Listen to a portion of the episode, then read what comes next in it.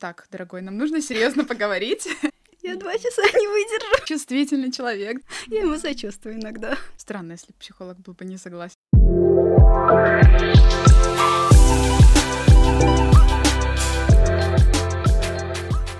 Всем привет, это подкаст «Нормальные чувства», и сегодня у нас как раз-таки такой предвлюбленный выпуск про чувства, и в гостях у меня Ангелина, экзистенциаль... Блин, я забыла. Нормально. И в гостях у меня Ангелина Исаева, э, коуч, психолог, мама, чувствительный человек. Ангелина, расскажи, пожалуйста, о себе, с какими запросами ты работаешь. А, да, давай продолжу твое представление про себя. А основные запросы, с которыми я работаю, это отношения. Отношения вот такого спектра с собой, с близкими, с партнером, с другими людьми и реализация. Ну, часто одно вытекает из другого. Кстати, знаешь, я очень часто там смотрю чьи-то интервью, и там спрашивают, что ты выберешь, карьеру или семью. И там, когда отвечают карьеру, для меня эти вопросы, они несопоставимы. То есть ты можешь и реализовываться в семье, и мне наоборот кажется, что когда у тебя в семье все хорошо, счастливые отношения, тебе и хочется от поддержки реализовываться. Это вот ты говоришь сейчас практически словами из моего последнего поста в Инстаграме. я недавно только на эту тему писала, что я не хочу выбирать и не готова между свободой и материнством. Мне всегда была мечта иметь большую семью, детей, и одновременно с этим очень большая потребность в свободе и реализации. И здесь, мне кажется, нужно в какой-то момент осознавать очень четко свои желания, что это да, это про меня, я не готова отказываться.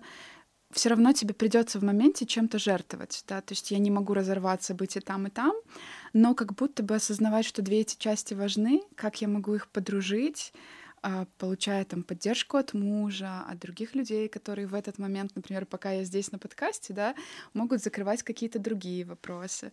То есть это такой вот баланс внутренний, наверное, как-то так. Знаешь, мне как раз я и вижу свое материнство только в сфере, где я еще и реализовываю, что материнство это не один аспект жизни, и я не ухожу в это полностью. Угу. Но тут, знаешь, тоже такой интересный момент. Я помню, как э, одна девушка мне на сессии сказала, что тут важен контекст. Она всю жизнь работает, да, такая достаточно большая карьеристка. И у нее страх. Она говорит, что я боюсь, что если у меня родится ребенок, я в это очень сильно окунусь, и мне, ну, ничего другое станет неинтересно. И мы начали разбирать этот страх, а что, ну, страшного, да, то есть у тебя кто-то отберет эту свободу, посадит тебя на замок, запи ну, запирает тебя, и никогда больше у тебя не будет опции. Иногда я вижу перекос в том, что женщины боятся окунуться в материнство, потому что как будто бы, знаешь, вот этот мир многозадачности, что нужно там все успевать, он как будто бы обязывает, что ты должен успевать все. Но есть женщины, которым супер органична роль мамы на какой-то период, им в этом классно. И вот опять же, возвращаясь к тому, что осознавать, когда этого становится много, и уже дальше как-то из этой точки двигаться. То есть кому-то подходит такой опыт, и кому-то он очень тоже важен. Согласна, сто процентов. Мне кажется, что для каждого свое, и если кто-то видит себя в материнстве, это правильно, он в этом реализовывается. И мне кажется, общество немного начинает менять, что должна быть карьера, дети попозже, но у каждого свои ценности. А, да, с одной стороны, да, а с другой, знаешь, я иногда люблю повторять, что а, мы живем в таком бабле осознанности, условно. Вот там, мне кажется, тебе наверняка, что люди вокруг стали более, ну, как-то осознанные, что ли, разбираться в своих чувствах, чего они хотят. Но иногда достаточно выйти за рамки этого бабла, сходить в торговый центр, сходить там на детскую площадку и заметить, что реальность гораздо шире, и что есть огромное количество других людей, которые вот как жили, так и живут. И тебе кажется, что, ну, серьезно, что неужели как бы не меняется, но вот правда такая. Похоже, что. Но мне, кстати, и нравится этот тренд на угу. осознанность, на заботу о ментальном здоровье. Да, да, да. Тема нашего сегодняшнего выпуска — чувство, чувствительность и грех это или дар. Да, как мы с тобой обсуждали, дар или проклятие, да? Да. А, ты знаешь, я бы начала, наверное, с того вообще, что такое чувствительность, да, вообще как понять, что я чувствительный человек, что рядом с тобой чувствительный человек. Если бы можно а, было так достаточно легко описать, то вот обычный человек видит мир а чувствительный человек видит мир как будто бы в 3D все важно, все глубоко, и чувства как будто бы они немножко больше, они немножко заостреннее, а иногда вот у чувствительных людей слишком ярко, слишком громко, там, не знаю, недостаточно глубоко вы о чем-то говорите, нужно больше. Вот э, такие, знаешь, немножечко как будто колкости внутренние, я бы вот так это описала. Э, это про, наверное, Глубину. Глубину — это в первую очередь, да, потому что чувствительные люди, ну, от того они чувствительные, что, похоже, чувства их двигают, да, на какие-то действия. У этих людей часто очень высокая интуиция. То есть это как будто бы я не знаю, зачем мне нужно идти туда, но вот я чувствую, что мне нужно идти туда, да, или я не понимаю, почему это делаю, но вот ведет, зовет. Это как-то бывает очень сложно объяснить, но когда встречаются два чувствительных человека, это просто какая-то суперсинергия, вспышка, космос, потому что, ну, люди как будто, знаешь, на одной волне, и они очень в этом понимают друг друга. Я, кстати, достаточно чувствительна, а муж нет. И mm-hmm. мне иногда с этим очень сложно. Я ему что-то задаю, он такой, я об этом даже не думаю. Так как ты можешь об этом не думать? Это очень важно, это часть нашей жизни. Подумай. Он говорит, мне не думается. Я говорю, думай, думай лучше. Очень понимаю. У меня тоже муж, э, я так, знаешь, иногда э, провожу такое деление толстокожие люди и тонкокожие. Ну, то есть вот как будто бы, да, здесь с одной стороны э, хочется иногда как будто, ну вот пойми меня, пожалуйста. А с другой стороны, вы же почему-то друг друга выбрали, да, то есть похоже, что э, у чувствительных людей есть одна такая особенность, можно отлететь очень сильно в духовность, и как будто бы партнер в таком случае немножко заземляет тебя, да, то есть вот он когда более приземленный, такой, так, смотри, давай, может, вот логически посмотрим. Ты можешь сначала в моменте, боже, какая логика, да, то есть можно же интуитивно, а потом понимаешь, что все таки есть какой-то в этом смысл. Потому что это такая одна из основных проблем, что вот чувствительные люди могут отлететь далеко, и такие перекосы большие быть между... Сто процентов. И я считаю, что брак — это один плюс один равно одиннадцать. Каждый дополняет в друг друге что-то, что-то забирает себе, что ему надо, что-то дополняет, поэтому происходит сила. Но я да, верю в красиво. силу брака. Чувствительный человек, да, рядом. Да, да, вот это тоже, кстати, одна особенность, что э, какое-то такое есть у чувствительных, я бы даже сказала, что высокочувствительных людей какое-то там предчувствие, да, какие-то вот такие вот штучки, знаки, в которые мы верим, как-то мы себе что-то объясняем.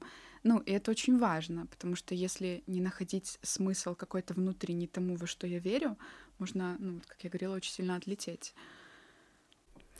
У меня теперь такой вопрос. В чем разница чувствительных людей и эмпатов? Угу. Вопрос классный.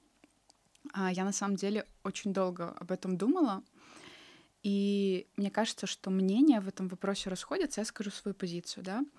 Мне кажется, что а, любой эмпат — это чувствительный человек, но не любой чувствительный человек — это эмпат. Приведу пример.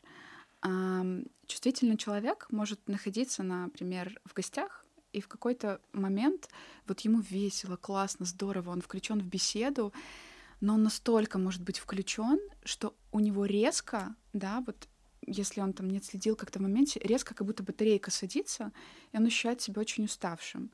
И вот если с границами все ок, то он может сказать, ребят, спасибо большое, с вами было здорово, мне пора уходить. А эмпаты, как мне кажется, да, это, ну, что такое эмпатия, если мы возьмем как-то более-менее дословно? Это способность поставить себя на место другого человека. И тогда, если я в этой ситуации ставлю себя на место хозяина, например, там, да, э, того, к кому пришли в гости, я могу подумать о том, что, ну, наверное, как-то ему неудобно будет, что мы уйдем. Наверное, нужно досидеть до конца. Ну, то есть, и тогда получается, что у эмпатов может быть такая история, что они, с одной стороны, хорошо чувствуют других людей, а с другой свои собственные чувства могут немножечко заталкивать, да, потому что, ну, вот как бы я же себя поставил на его место. И тогда вот, ну, я вижу разницу здесь, хотя ты знаешь, во многих э, книгах и вообще, в принципе, и в профлитературе часто даже вот эти понятия как-то смешиваются. То есть вот И насколько я поняла, что чувствительность это более широкое понятие. Мгм. Но я, кстати, с научной точки зрения читала, как нейромедиаторы, как мозг работает, что у чувствительных людей и эмпатов у них одинаковые органы или там Мгм. нейромедиаторы, что-то там одинаковое затрагивается. Ага. Да, вообще, ну смотри, чувствительность — это тоже такой интересный момент, что с одной стороны, это правда особенность того, как работает твоя центральная нервная система, то есть она немножко по-другому функционирует. Это, в принципе, то, с чем пришел человек в мир. Это уже никак, ну, нельзя на это повлиять. Вот ты такой родился.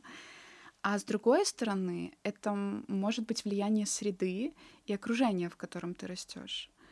Может быть влияние твоих черт, твоего темперамента. То есть как минимум вот три штуки вот эти, да, и никто не знает, что конкретно про тебя. Может быть, это в комплексе, может быть, что-то одно, но... Ну, кстати, да, и мне очень непонятно, как это происходит. Я выросла в многодетной семье, у Мгм. меня две сестры, и у меня старшая и младшая сестра это просто common C, common V, и характером, и внешностью просто с разницей там, в 14 лет. А я совершенно другая, я более такая чувственная. И я летом приезжала в Беларусь, жила у сестры, и они с мужем поссорились из-за посудомойки, что кто-то не загрузил, и нету чистой вилки, и мне было настолько дискомфортно, что я сама помыла все вилки, и я себя чувствовала ребенком, из-за которого ссорятся родители. М. Это про что? Ой, ну ты как будто прям, мне кажется, ответила в конце на свой вопрос. Это про что? Ребенком я себя ощущала ребенком, как будто бы из-за которого ссорятся родители. Для детей чувствительных, ну, есть гипотеза, да, вот как ты сейчас описываешь, что ты, в принципе, такая пришла, родилась. Вот две сестры другие, а я вот более чувствительная. И чувствительные дети чаще других на себя перенимают то, что происходит с родителями. Например, родители ссорятся, а ребенку может показаться, что это из-за меня. И ты можешь уже вырасти, у тебя может быть своя жизнь, своя семья, но вот такое фоновое чувство вины, оно может тянуться, что как будто бы ты забрала ну, с собой кусочек оттуда, и кажется, что ну, ты же ничего такого не сделала, это не твоя была проблема. Но вот это чувство вины может толкать на какие-то действия. Но у меня вполне было объяснимо. Мгм. Вилки чистой нету, потому что она третья. Я третья, значит, я лишняя. И я вроде понимаю, что это какая-то ерунда, но вот в тот момент, ну, мне кажется, вообще, когда кто-то ссорится, и ты находишься в этой ссоре, мне кажется, никому не будет прям кайфово, приятно. Ну, в любом случае, ты испытываешь дискомфорт. Мгм. Но я прям даже обсуждала с психологом, почему так. Мне было страшно заходить на кухню какое-то время. Да. Да, то есть э, тут у чувствительных людей в целом момент того, как они проживают конфликты, немножко отличаются. Они, в принципе, не очень сильно любят, да, все, что касается конфликтов, а, потому что м, тут тоже несколько версий, но, как мне кажется, одна из, что а, эмоции, которые чувствительный человек испытывает в конфликте, они немножко преувеличиваются внутри, и они могут настолько сильно разгораться, что как будто бы эмоции становятся больше, чем сама ситуация. Мне очень откликается, и мне кажется, это в тему этого. Я не могу переносить ссоры, конфликты. М. Мне очень тяжело в них находиться. И даже если я в ссоре не виновата, я все равно извинюсь, все равно первое помирюсь, чтобы не находиться в этом состоянии ссоры. Мгм.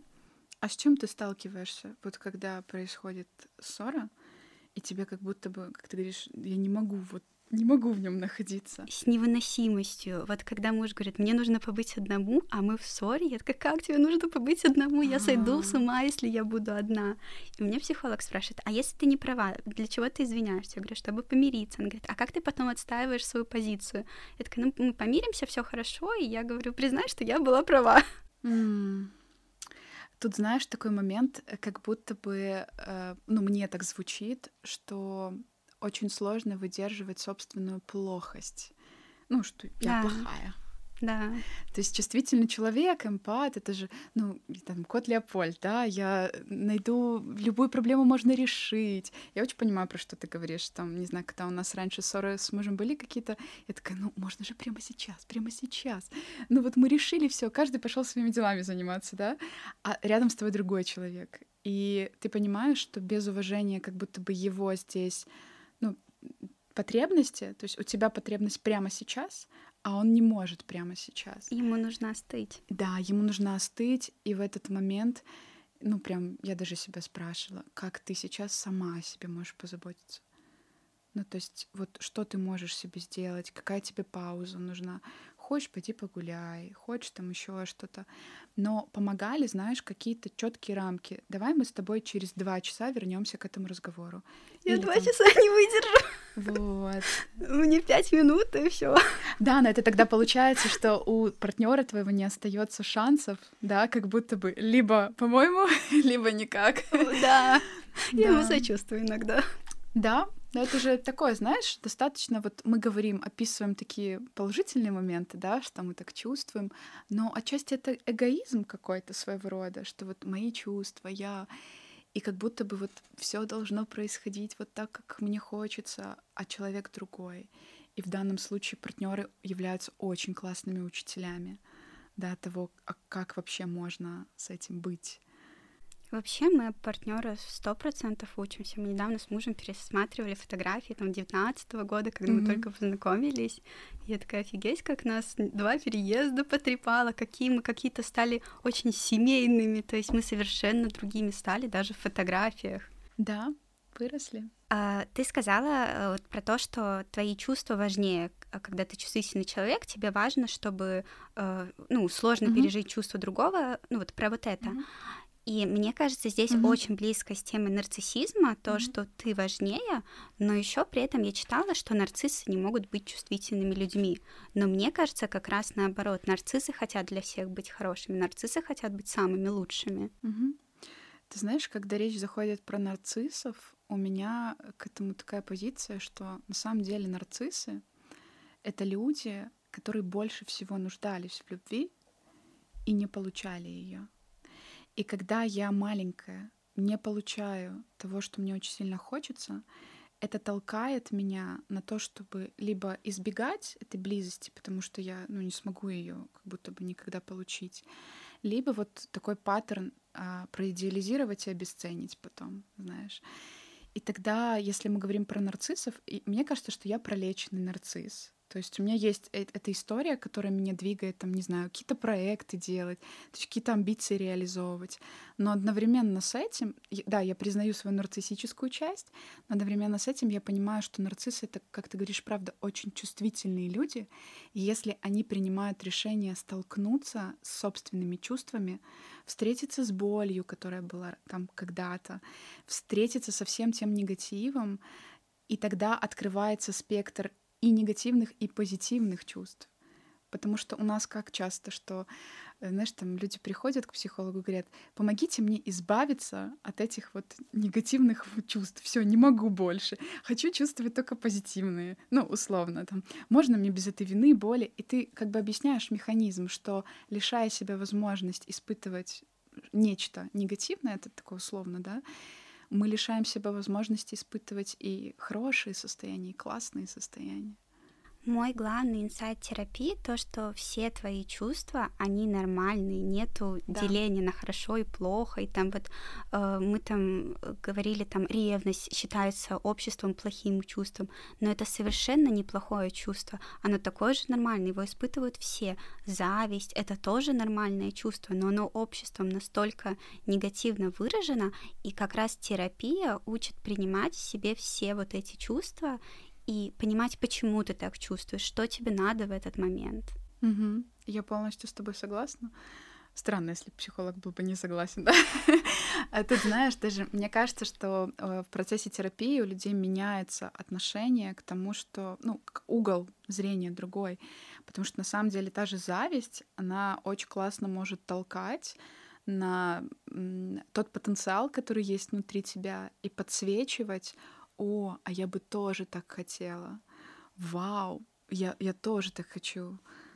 Я считаю, что зависть это хорошее чувство, это очень хороший мотиватор. Ты понимаешь, что у кого-то это есть, ты хочешь так же, и ты начинаешь предпринимать шаги, чтобы у тебя было. Мне кажется, когда ты нарцисс, нарцисс то не так же, а лучше, mm-hmm. но смысл один.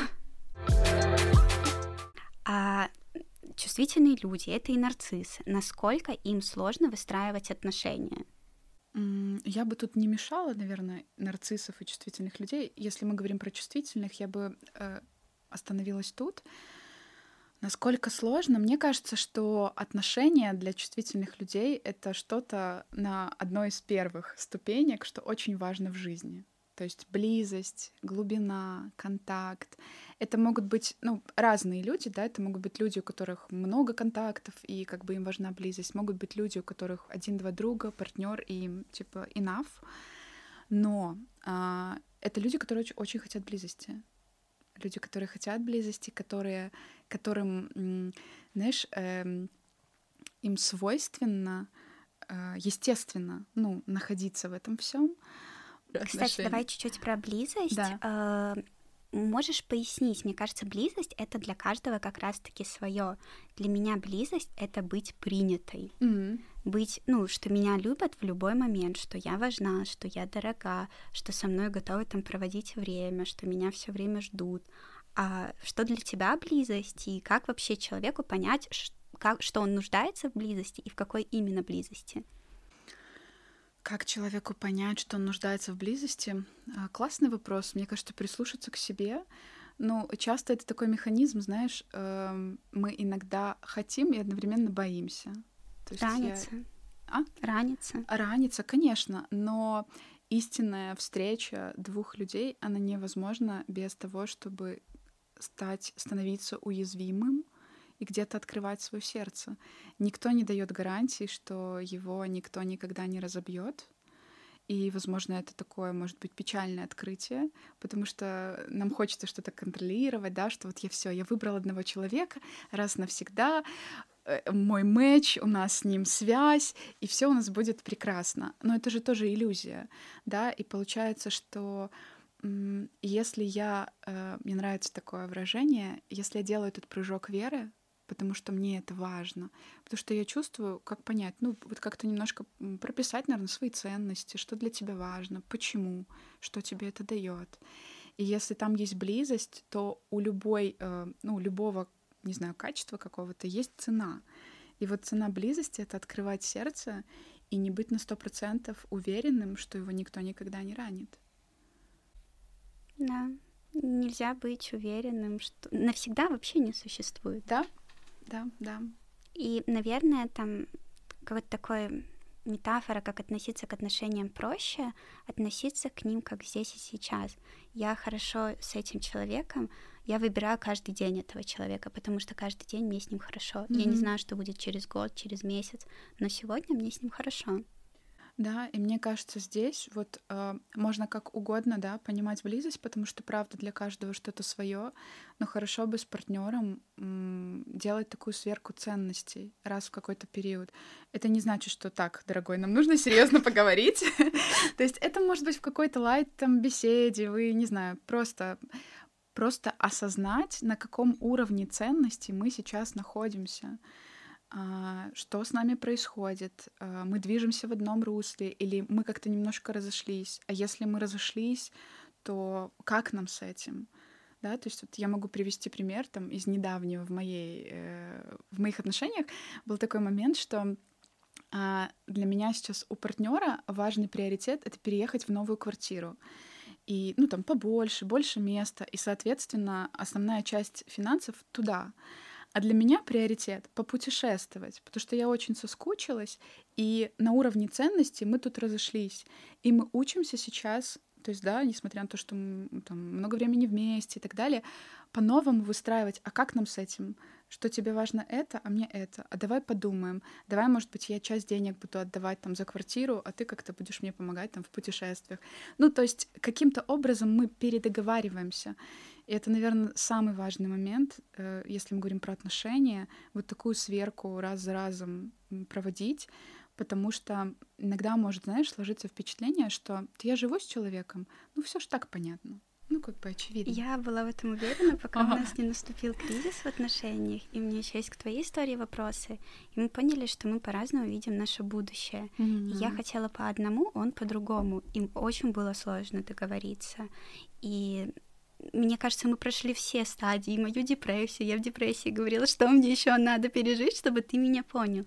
И mm-hmm. в какой-то момент я поняла, что он меня понимает, и что ему очень сложно, что он сейчас не может мне это дать. А мне сложно, потому что я не понимаю, как он может мыслить не так, как я. И мне кажется, очень сложно делать переоценку ценностей, но ты мне сейчас расскажи свой опыт. Mm-hmm. Когда ты чувствительный, а партнер нет.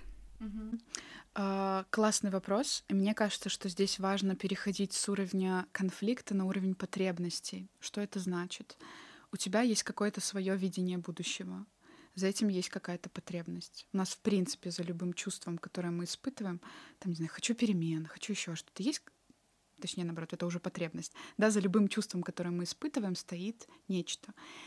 И вот тогда мы не конфликтуем ради конфликта, а мы пробуем понять, окей, моя потребность в том, что я хочу перемен, перемены мне дадут, не знаю, там, возможность реализовываться, а когда я буду реализована, я буду чувствовать, что я живу не зря. Допустим, такая цепочка. У меня примерно так да? и есть. Я, я хочу ребенка, ага. и для меня это и реализация, и смысл жизни, и я для меня это какой-то такой порядок вещей, что должно происходить в жизни. Там поженился, там что-то сделал, родил ребенка. А у мужа вначале стоят ценности там купить квартиру, заработать денег. И для меня это не укладывается. И, возможно, это как раз-таки, что я рассуждаю чувствами, а он более рациональный. Угу. А, ты знаешь, э, неважно, рациональный или нерациональный, он тоже не, что-то испытывает. И вот за этим что-то у него тоже есть своя потребность. Возможно, я фантазирую, да, там в безопасности. Стоп, Может да, быть, 100%. ему кажется, что если там сейчас появится ребенок, он не сможет финансово там, обеспечить семью или там, поддерживать тот уровень дохода, к которому вы привыкли, и тогда ему страшно. А если человеку страшно, это не про то, что я тебя не понимаю. Я тебя очень понимаю, но мне тоже страшно. И вот здесь, знаешь, встреча двух взрослых людей, у которых одному страшно, а второму, ну, там, еще что-то происходит. И вы в этом учитесь как-то договариваться, окей, а насколько там реалистичен твой страх, а может быть, мы найдем какую-то там, не знаю, середину, может, мы придем к решению, что давай так, нас устроит год обоих подождать, и тогда ок.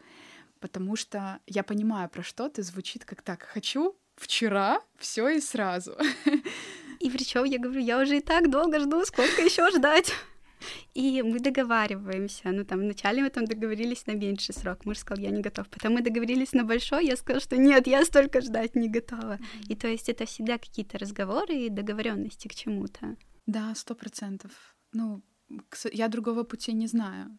То есть мне кажется, что если мы взрослые, ну вот это важный момент, да, что мы не конфликтуем ради конфликта, а очень классно бы понять, ну вот, а что ты на самом деле хочешь. Я вспомнила ну, такую историю забавную.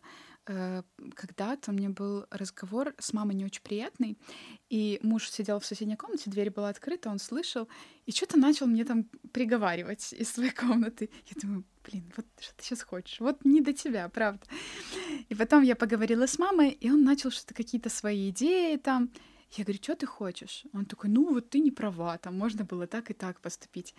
И я говорю, а твой какой профит в этом? Ну, и я просто ляпнула, говорю, ты хочешь так позаботиться обо мне? Он такой, да. Я говорю, так сделай мне, пожалуйста, чай.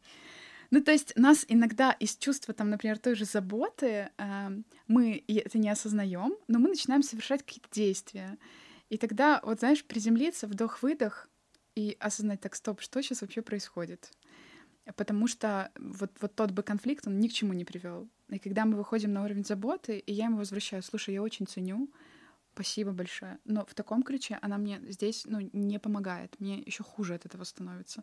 Хочешь обо мне позаботиться? Там, приготовь мне чай, пожалуйста. И ты тогда, угу, окей, это может быть для человека типа, что, так можно было? И такой, угу. Иногда мне муж спрашивает, а что ты хочешь? Такая, просто пожалей меня. Он такой, ну ложись рядом. Да, да, да. Это же, э, мне кажется, вот в отношениях, когда мы говорим особенно про чувствительных людей, очень важно для начала себе задать вопрос. Вот я сейчас, когда иду к нему, там что-то пожаловаться или поныть, я чего хочу? И редко, когда люди хотят, чтобы мы в этом состоянии давали какие-то советы.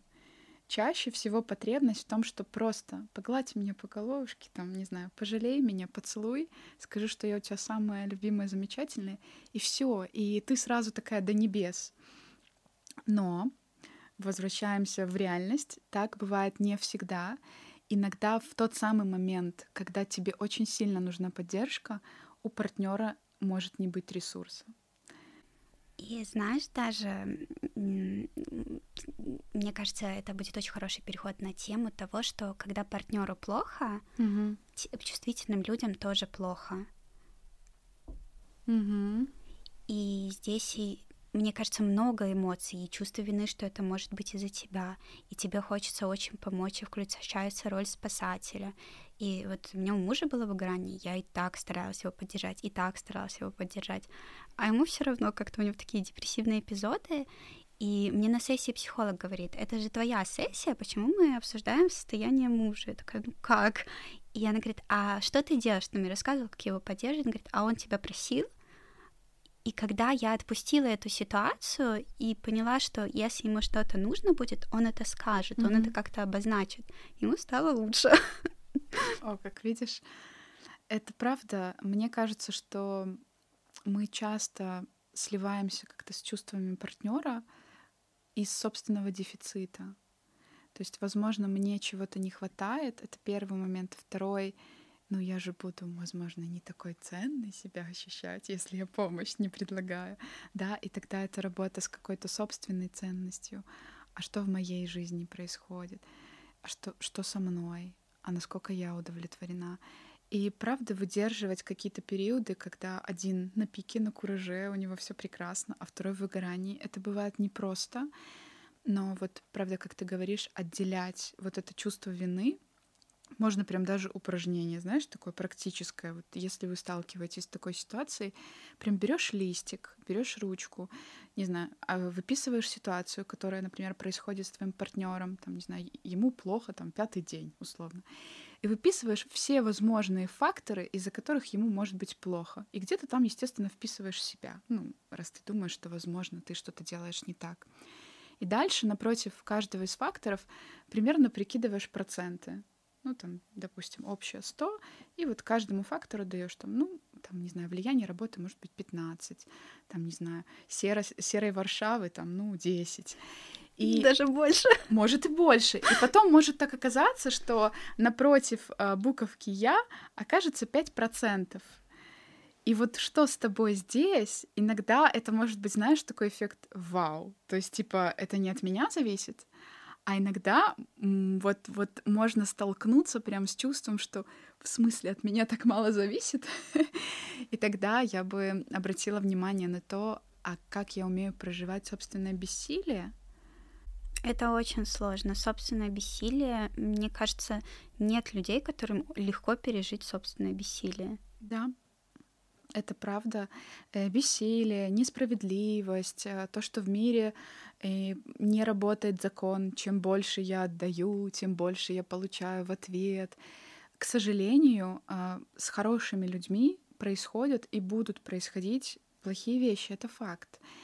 И вот вопрос в том, что, знаешь, у бессилия, как у чувства, есть такое интересное наблюдение, что а, с ним очень сложно столкнуться, и ну, побыть в нем, но если я его признаю, и если я как-то, ну да, все, я бессильна перед тем-то, тем-то, я беспомощна перед чем-то, через какой-то момент приходит решение. Мне, знаешь, вспоминается ситуация, когда меня малышу два с половиной года, и он супер, у него много агрессии, то есть он такой прям настойчивый, агрессивный, у него, у него аж прям эмоции, не знаю, высокочувствительные, наверное, точно, но вот этих эмоций прям миллион. И в какой-то момент у него агрессивность начала проявляться в наш адрес, то есть он мог ударить, и в хорошем настроении, и когда ему что-то не нравится. Потом в садике мог кого-то ударить. И я помню, как я сражалась за то, что ну я еще что-нибудь сейчас сделаю, и ему станет легче. Ну еще что-нибудь сделаю и научу двух с половиной летку, да, такая у меня фантазия, как-то справиться с этим, ну, чувством агрессии. И, конечно, меня колбасило, похоже, до тех пор, пока я не столкнулась вот с этим бессилием, что все, я все, что могу, я и так делаю. И в какой-то момент отпустила. Этого не стало меньше, но мое отношение к этому изменилось, и, ну, как бы ситуация поменялась. Мне очень нравится то, что ты сказала. И как раз, знаешь, это показывает то, что дети психологов — это не такие дети, которые в три года говорят, типа, «Мам, я понял, что у меня выгорание, я устал, у меня там эмоциональный интеллект выше среднего». То есть это такие же люди. Это такие же люди, а мне кажется, что еще и похлеще иногда, потому что ты больше осознаешь, у тебя какой-то больший проф-бэкграунд и личный свой опыт, как ты не хочешь, да, и что давать ребенку свободу, и вот про вот эту всю историю, и она требует определенных усилий.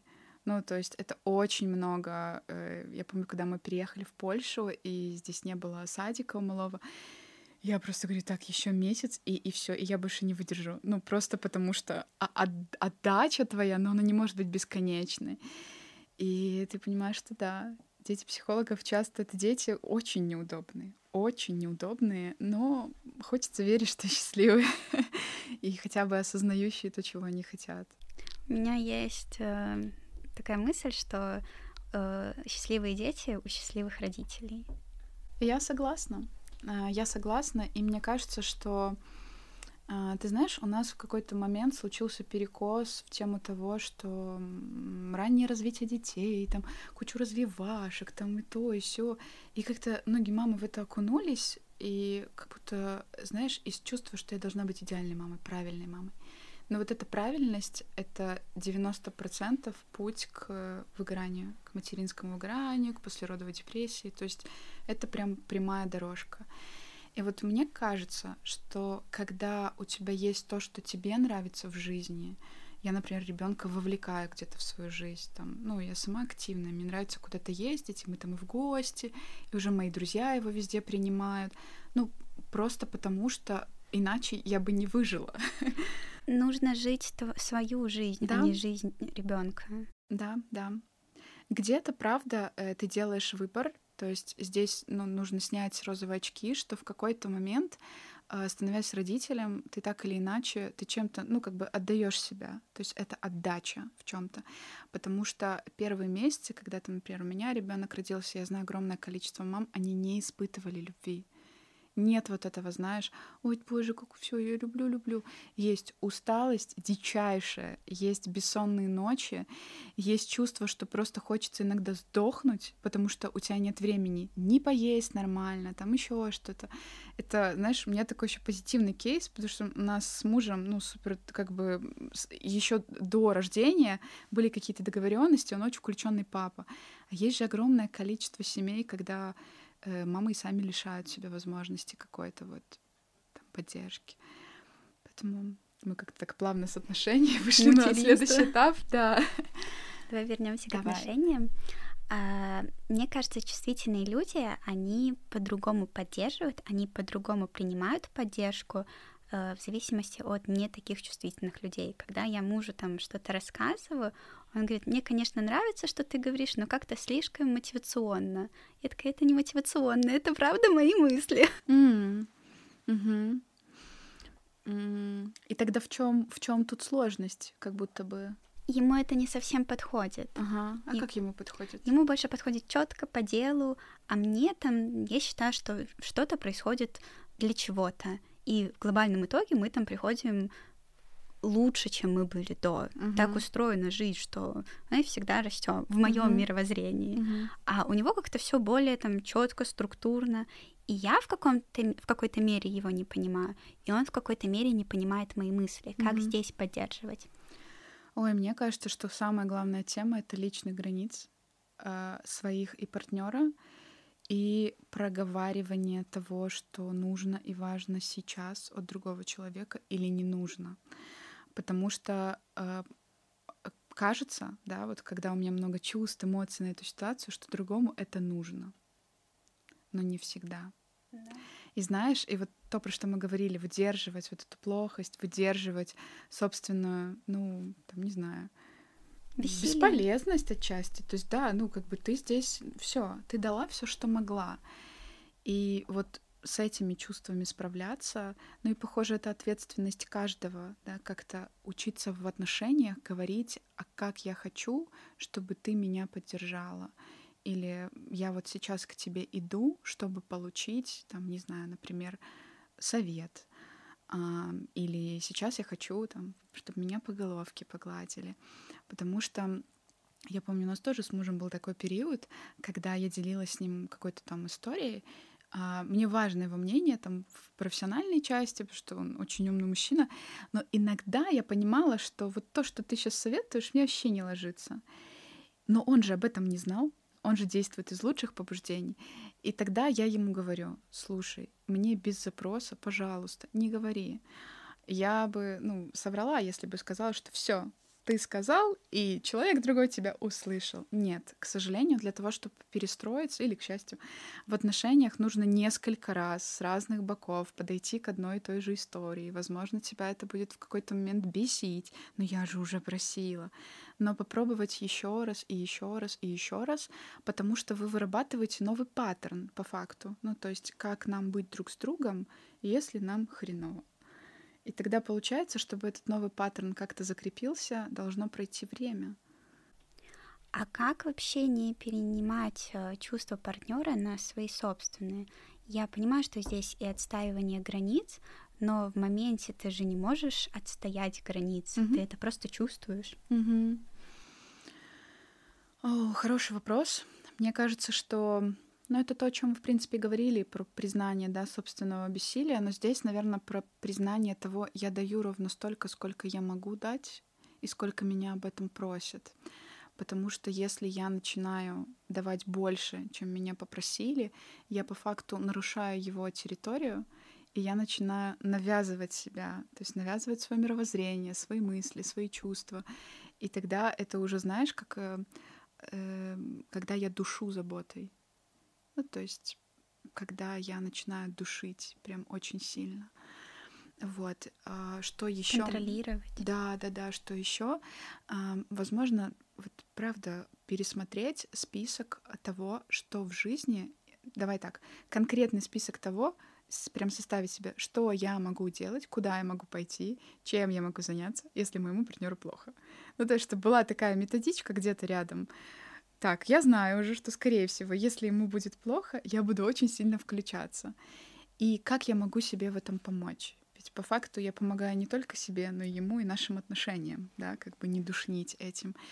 Так, если я начинаю очень сильно включаться, там, не знаю, вдох-выдох, сходить там в бассейн, сходить прогуляться на районе, как бы, как мы говорили, там даже два часа не могу проходить, хотя бы полчаса. Ну, то есть, э, как бы, когда ты знаешь себя, не требуя от себя каких-то супер там решений, хотя бы по чуть-чуть давать ему воздух.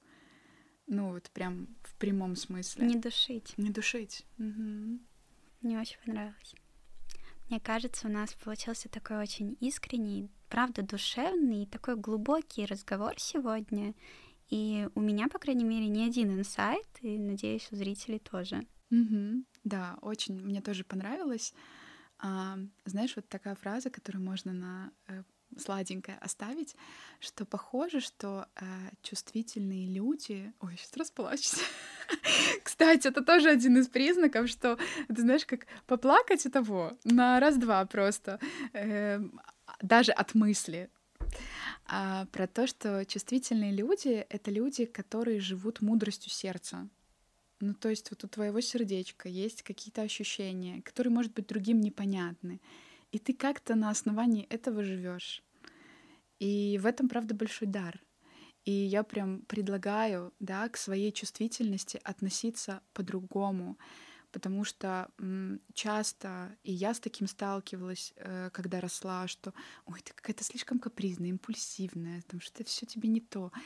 Но относиться к себе иначе, вот формировать какую-то такую добрую внутри себя фигуру, которая говорит, ты заплакала, ты же моя хорошая. Ну, с каким-то, знаешь, с таким теплым, заботливым отношением к себе. И потому что это правда дар, который, а, если научиться использовать, можно очень насыщенно проживать жизнь. Ничто не вечно, но вечен ты у себя, и mm-hmm. ты у себя один. И полюбив, мне кажется, искренне себя, приняв себя, приняв, что в тебе есть разные чувства, эмоции, все, что происходит с тобой, это нормально, ты можешь принимать любовь других, и ты можешь сам любить. Угу. Хочется так Мотивационный спич, да? Да. да. Мне хочется так завершить выпуск, и сегодня 14 февраля, и мне хочется пожелать любви и счастья к себе прежде всего, и в отношениях тоже. Угу. Спасибо тебе, Ангелина. И тебе спасибо. Мне кажется, очень милый подкаст. Ставьте лайки, вы этим очень сильно поддержите подкаст, он будет продвигаться, продвигаться, и, возможно, когда-нибудь я стану популярной, и можете поддержать проект на Патреоне. Всем пока!